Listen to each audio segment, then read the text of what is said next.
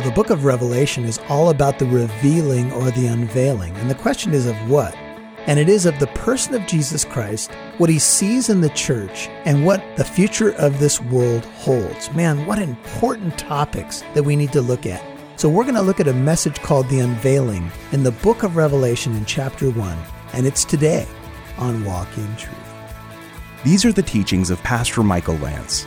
It's our goal to build up believers and to reach out with God's truth to all people. Before we get started with today's message, we want to let you know that this is a listener supported ministry. Call with your gift at 844 48 Truth. That's 844 48 Truth. Now, here's Pastor Michael.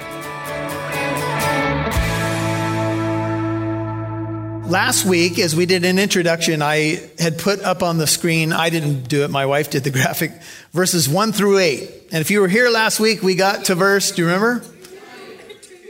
1a. No, just kidding. We got we got to verse 3. So, with that in mind, let's just read from the beginning again and we'll just come up to verse 4 and then we'll kick off from there. The revelation of Jesus Christ. See the word of revelation there? It's apocalypsis or apocalypse. It's where we get the English word apocalypse. It's apocalyptic literature. It's a revelation of Jesus Christ or from Jesus Christ, which God gave him. Here we take it as God the Father to show to his doulos or bondservants the things which must shortly take place. He sent and communicated it by his angel to his bondservant John, who bore witness to the word of God and to the testimony of Jesus Christ, even to all that he saw. He's going to see many things in this book. It's a visionary book in many ways, which he will record. He says, Blessed is he who reads and those who hear the words of this prophecy or of the prophecy and heed the things which are written in it, for the time is near.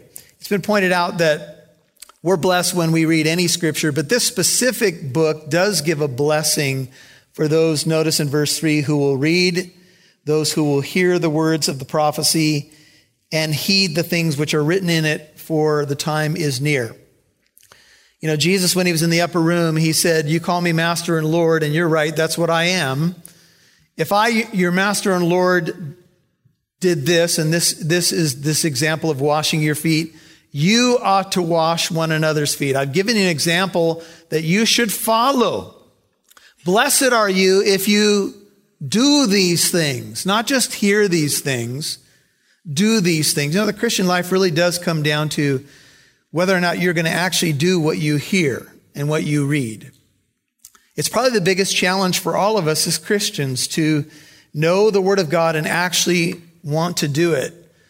And you need to make up your mind, if you're going to be a strong Christian, you need to make up your mind ahead of time, before temptation comes knocking, before the great temptation to give up comes to your door. You have to make up your mind ahead of time, like Daniel did in Daniel 1 8. He made up his mind that he would not defile himself with the king's delicacies. In the majesty of the book of Revelation, there are all kinds of allusions to the Old Testament. Many scholars have said there's no direct quotations, although there's very close quotations, which we'll talk about in a moment. But many allusions, not illusions with an I, but allusions with an A, alluded to. Here is how it breaks down, at least according to one source. 79 allusions from the book of Isaiah are found in Revelation. 53 from the book of Daniel. I think most people who hear about the book of Revelation think that most of the allusions are to Daniel, but there's actually more in Isaiah uh, in total. 48 from the book of Ezekiel, 43 from the Psalms. Exodus is referenced or alluded to 27 times. Jeremiah 22 times. Zechariah 15 times. Amos 9 times. And the book of Joel 8 times hundreds and hundreds allusions to Old Testament sources found in the book of Revelation so that the book is anchored in all kinds of scripture. And one of the uh, insights that we get is that this particular author had to be inspired by the Holy Spirit. What he records in this uh, section is incredible, just like all scripture, but it's just another evidence that the Bible is divine and not human in origin. This is an incredible testimony, as I mentioned, to its divine authorship. One author calls these allusions a rebirth of images from the Old Testament. And so this is the message that is given now through John to the churches. I mentioned to you in verse one, the genre is apocalyptic based upon the word revelation. It is also a prophecy. Look at verse three, the words of this prophecy, and it is also a letter. There's only a few books in the New Testament that are not addressed to a specific audience and they are Matthew, Mark, and John. Outside of that, every other book, gospel, letter, revelation is addressed to an individual or a church or a group of individuals or churches. The book of Revelation is no exception. John addresses the letter, verse 4, Revelation 1, to the seven churches that are in Asia, that is Asia Minor or modern day Turkey. And he opens the letter by saying, Grace to you. We had a prologue in the third person. Now John writes in the first person. He says, Grace to you and peace from him who was, or who is, and who was, and who is to come, and from the seven spirits who are before his throne. Now you notice the word or the number seven twice in verse four. Seven churches in Asia and the seven spirits who are before his throne. You'll see the number seven is prominent all over the book of Revelation and in the, the numerology of the Bible or the numeric uh, evidences of Scripture, the number seven is obviously very prominent. And the number seven means perfection or completion. So that's the number seven. There were more than seven churches in Asia Minor.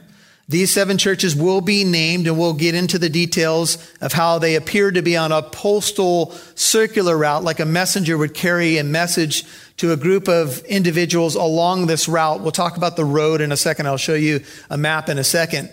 But there were more than seven churches in Asia Minor. For example, the church of Colossae, we're studying Colossians on Sunday morning, is in Asia Minor. Troas is in Asia Minor. That's Acts 20. I think it's verse 5. You have, um, Her- I think it's uh, the other one would be Hierapolis, which is also mentioned in uh, Coloss- Colossians. And uh, so that's at least 10 churches in Asia Minor. So you might ask the question well, why are these seven uh, pointed out? What's the significance of these seven? Some have said it's because they're along this postal route. Sean, if you go ahead and just throw it up on the screen. Uh, the seven churches of Revelation, there you have the map, and you have Pergam- Pergamus, Thyatira, Sardis, Smyrna, Philadelphia, Ephesus, and Laodicea. If you look at the numbers, you can see the corresponding location. So the way that the churches are listed in Revelation seems to be a kind of a postal route. Almost imagine like a ancient mailman who had mail, how he would go about his route, or you may say, in this case, a FedEx driver or a UPS driver, and he, how he would go about the route. So this letter opens verse four with grace to you and peace. You cannot have peace without grace. And that's a common opening of a New Testament letter. It comes from him who is and who was and who is to come. Now, this description in verse 4 would lead many to believe that this is a description of Jesus Christ. However, you're going to see in a breakdown in a moment that Jesus is addressed separately from this first address in verse 4. So that the bulk of commentators that I have read say that the first opening grace to you and peace is from God the Father, who is and who was and who is to come, or as it could be rendered, who is to be. Um, this particular opening would hearken back to the divine name found in Exodus 3:14 when Moses asked God, "Whom shall I say sent me unto the people of Israel?" And God says, "I am who I am." You could render this him who is and who was and who will be. It speaks of the eternality of God that he always was. He always is, always was, and always will be. He has no beginning and no end. God is eternal. And so grace and peace, you could say, come from the triune God. Grace and peace, verse 4, uh, from the seven spirits who are before his throne. If you've done any study of the book of Revelation, you know that there's a lot of differences of opinion about these seven spirits. Who are they? These seven spirits before the throne. Well, you'll notice as you skip ahead to verse 5, the third address comes from Jesus Christ, the faithful witness. So you have what seems to be here God the Father, uh, the Holy Spirit in the, at the end of verse 4, and Jesus Christ. So a, a greeting of grace and peace from the triune God. You might say, well, how is it that the Holy Spirit would be described as seven spirits? Well, remember, the number seven is all over the book, and the book is highly symbolic. So it could be, some scholars believe that this describes the sevenfold ministry of the Holy Spirit recorded in the book of Isaiah, namely Isaiah 11. You could look at verse 2. And there's, there's different uh, characteristics or modes or ways in which the Spirit works. And so some see a reference here to the book of Isaiah. Uh, seven being the number of completion just would stand for the complete ministry of the Holy Spirit. There are different uh, takes on this particular uh, section, but I think the consensus of scholarship does believe it's the Holy Spirit. Take a look at Revelation 5 for a second. This is an interesting text. Revelation 5. Skip ahead for a second. John is going to see in the throne room of God the lion of the tribe of Judah. He's also going to be described as a lamb in verse 6. And he says, I saw, Revelation 5 6, between the throne with the four living creatures and the elders, a lamb standing as if slain. Now remember, the book of Revelation is filled with symbolism. Jesus is not literally a lamb, but he has a lamb like ministry, referring to probably the imagery of the Exodus and the Passover lamb. The lamb was standing as if slain, having seven horns. Now, Jesus doesn't literally have seven horns, but here it's a picture of power and its perfection. A horn is a picture of power. You'll hear more from Pastor Michael in a moment. Visit the Walk In Truth store today to get the Revelation DVD series by Pastor Michael Lance. The book of Revelation reveals the person and work of Jesus Christ and how he speaks to his church in words of condemnation and correction. This book will give you a unique glimpse into heaven and the worship that happens there. It also reveals the future. We see the seven sealed scroll, the four horsemen of the apocalypse, and many other intriguing truths that expose God's plan for planet Earth, the unbelieving world, and His church. Join Michael Lance in a DVD series of this dramatic, often sobering book. Visit the Walk In Truth store today to order your copy of the DVD teaching The Mark of the Beast, The Seven Seals, and The New Heaven and New Earth. All available to help you dive deeper into the book of Revelation. Visit walkintruth.com today. That's walkintruth.com. Click on store. Now back to Pastor Michael Lance, right here on Walk in Truth. How is it that the Holy Spirit would be described as seven spirits? Well, remember, the number seven is all over the book, and the book is highly symbolic. So it could be, some scholars believe that this describes the sevenfold ministry of the Holy Spirit recorded in the book of Isaiah, namely Isaiah 11. You could look at verse 2. And there's, there's different uh, characteristics or modes or ways in which the Spirit works. And so some see a reference here to the book of Isaiah. Uh, seven being the number of completion just would stand for the complete ministry of the Holy Spirit. There are different uh, takes on this particular uh, section, but I think the consensus of scholarship does believe it's the Holy Spirit. Take a look at Revelation 5 for a second. This is an interesting text. Revelation 5. Skip ahead for a second.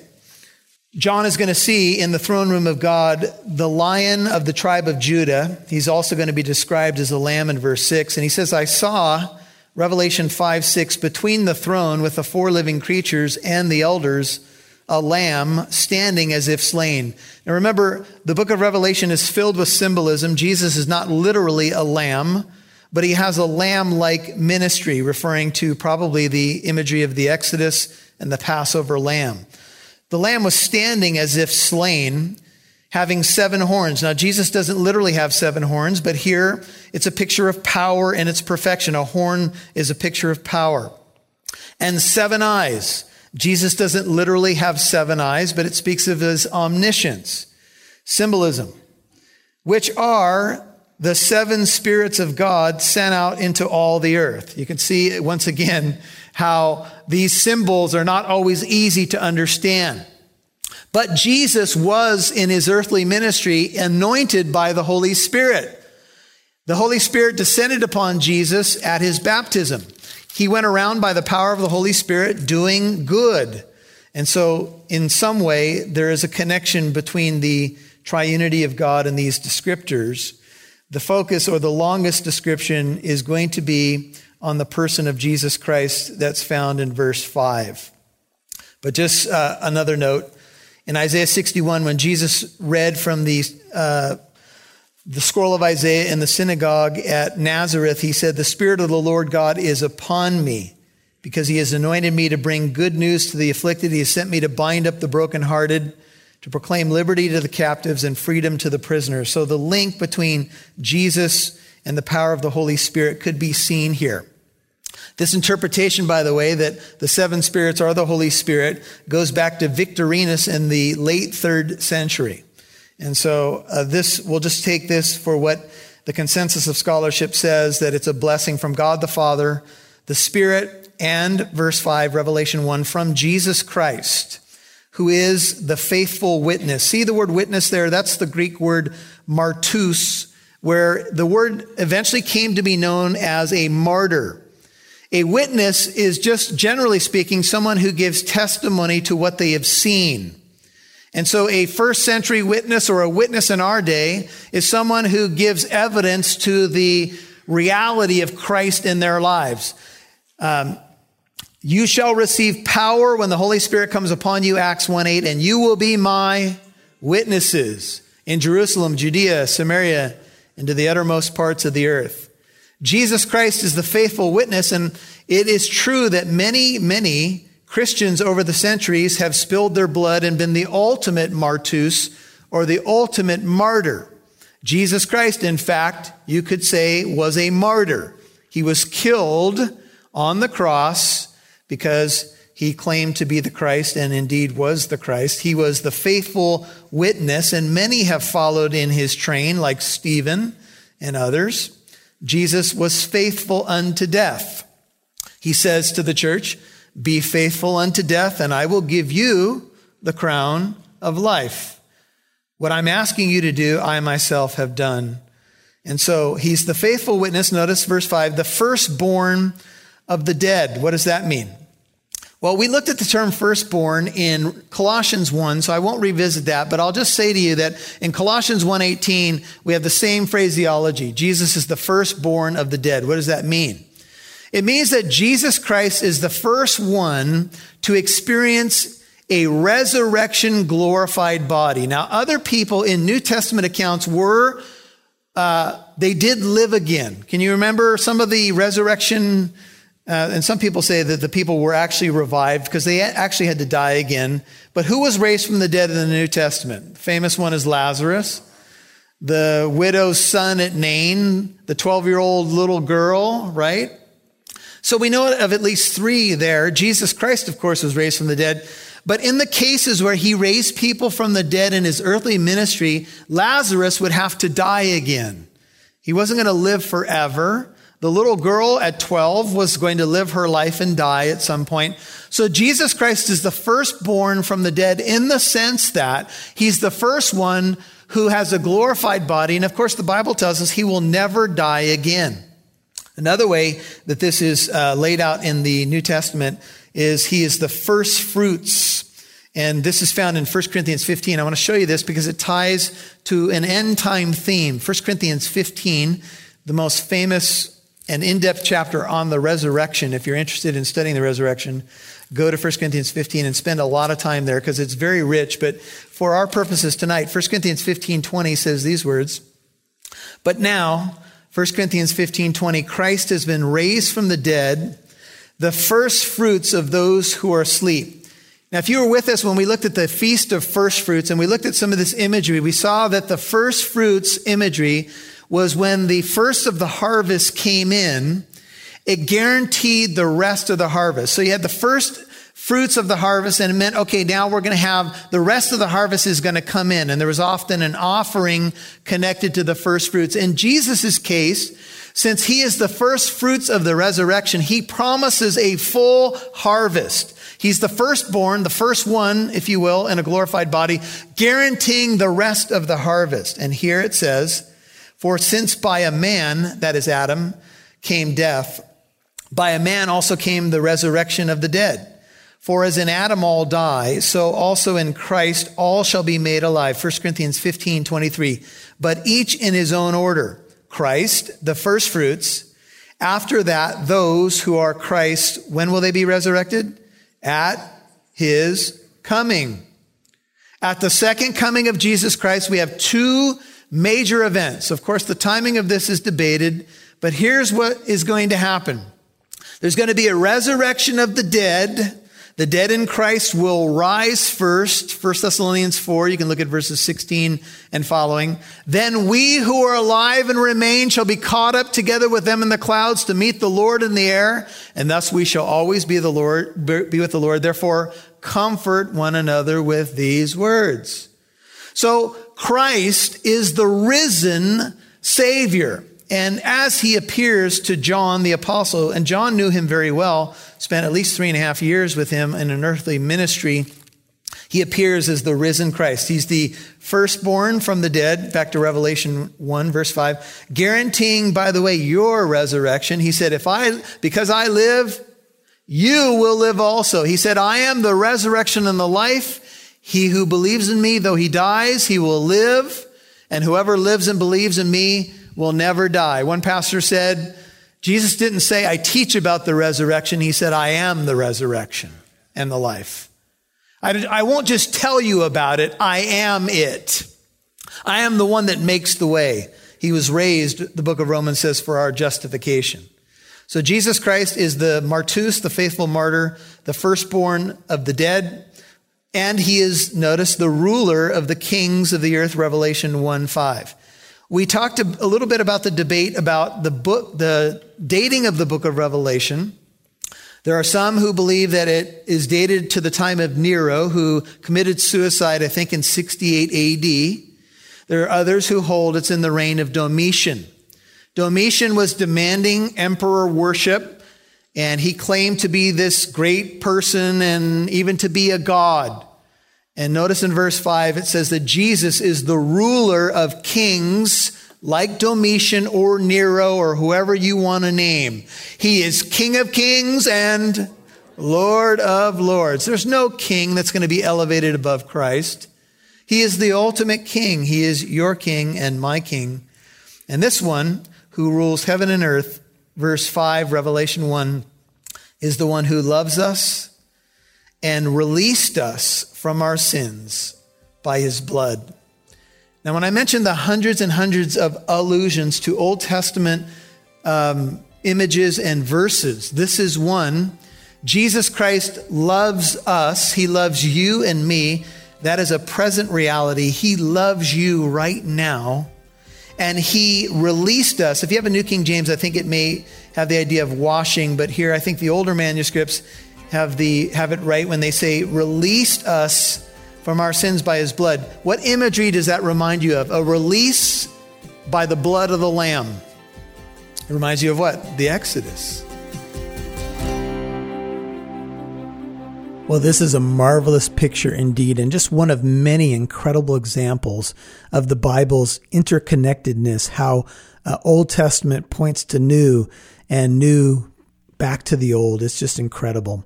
So the book of Revelation has a lot of this. Of course, other books of the Bible do as well. And there's more to come. Well, friend, I'm Pastor Michael Lance. I'm very excited to let you know that Walk in Truth is not only on the radio and online, we are now doing podcasts. And you can go to your favorite podcast app. I'm talking about anything from iTunes to Spotify, Google Music to iHeartRadio. Open your favorite app and just search for Walk in Truth. It's free and we are there and we're excited to be there. Now make sure you hit subscribe or follow on whatever app you use and we appreciate you doing that. It's a blessing. Now, we were only able to do this because of God's grace and because of financial partners like you people who are saying, Hey, I believe in walk in truth and I want to partner with this ministry. If you've given, we want to say a big thank you. Keep praying for us, keep partnering. And uh, if you haven't yet and you've been praying about it, just we encourage you, man, if you can, come alongside us. We, we would love to get the word of God out there as many places as possible. Now, speaking of apps, you've heard me talk a lot about the activities of Living Truth Christian Fellowship in the city of Corona, the church behind Walk in Truth. We have many events like Bible studies and breakfast, church services, much, much more. We want to invite you to all of them. Now you can download the Living Truth app in your app store and you'll know exactly what's going on with the church fellowship behind Walk in Truth. The Living Truth app is free, so download it today. You'll know it's our app by the red logo with the pillars. Now tune in tomorrow as we'll conclude this week in Revelation chapter 1 as we continue to see the unveiling, the revelation of our incredible and majestic Lord Jesus Christ. Look forward to it. Until then, God bless you. Thanks for listening to Walk in Truth, encouraging you to reach out with God's truth to all people.